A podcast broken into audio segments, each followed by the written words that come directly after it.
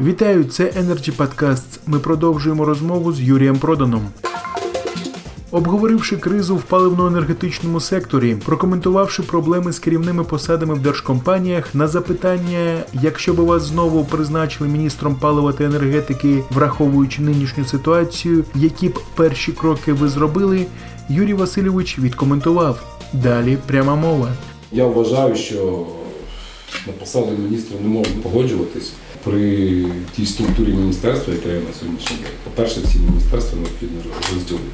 По-друге, звісно, якщо йти на таку посаду, то потрібно мати запевнення про те, що всі стратегічні підприємства, включаючи НАК Нафтогаз, НЕК Укренерго, Центренерго, яке на сьогоднішній день знаходиться в формі майна, до речі, що всі ці і всі інші всі стратегічні підприємства вони повинні підпорядковані Міністерству палива, енергетики чи, чи енергетики.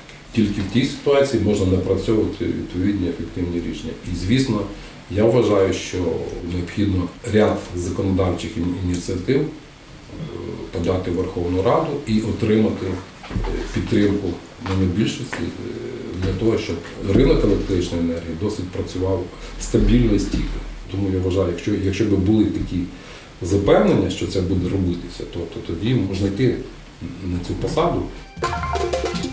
На сьогодні все це були Energy Podcasts. Цікаві розмови на актуальні теми сьогодення. Energy Club – пряма комунікація енергії.